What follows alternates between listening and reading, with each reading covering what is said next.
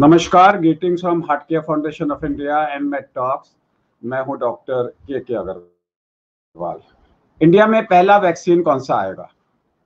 Covid 19 का पहला vaccine जो आने की संभावना है, वो है Oxford vaccine may be the first shot in India phase two phase three trial में है, बाकी के vaccine phase one phase two trial के अंदर में है। इनके ट्रायल के अंदर में सबसे ज़्यादा लोग हैं जिनके ऊपर में ये ट्रायल हो रहा है। 1600 लोगों पे यह ट्रायल हो रहा है, बाकी लोगों में, कम लोगों में ट्रायल हो रहा है। 17 साइट्स के ऊपर में ट्रायल हो रहा है of people above the age of 18 years क्या है ये ऑक्सफोर्ड वैक्सीन इन्होंने एक ऐसा वायरस लिया एडिनो वायरस जो चिंपेंजी यानी कि चिंपेंजी का वायरस है, जो चिंपेंजी में बीमारी करता है, आदमियों में नहीं करता। यानी कि आदमियों में बीमारी करेगा, आदमियों के अंदर में एंटीबॉडीज प्रोड्यूस करेगा, बीमारी नहीं होने देगा।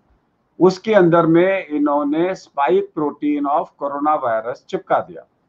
ये स्पाइक वो प्रोटीन है हमारी बॉडी के अंदर में जो रिसेप्टर बाइंडिंग डोमेन है, जो कि मेनली हमारे शरीर में बीमारी करता है।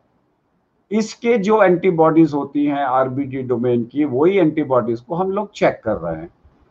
तो ये वैक्सीन के अंदर में, वायरस के अंदर में आपने लेबोरेटरी में इस वायरस को, उसके अंदर में दूसरे वायरस का एक हिस्सा जमा कर दिया, चिपका दिया, उससे ये नया वायरस बन गया जिसे हम वैक्सीन का नाम दे रहे हैं।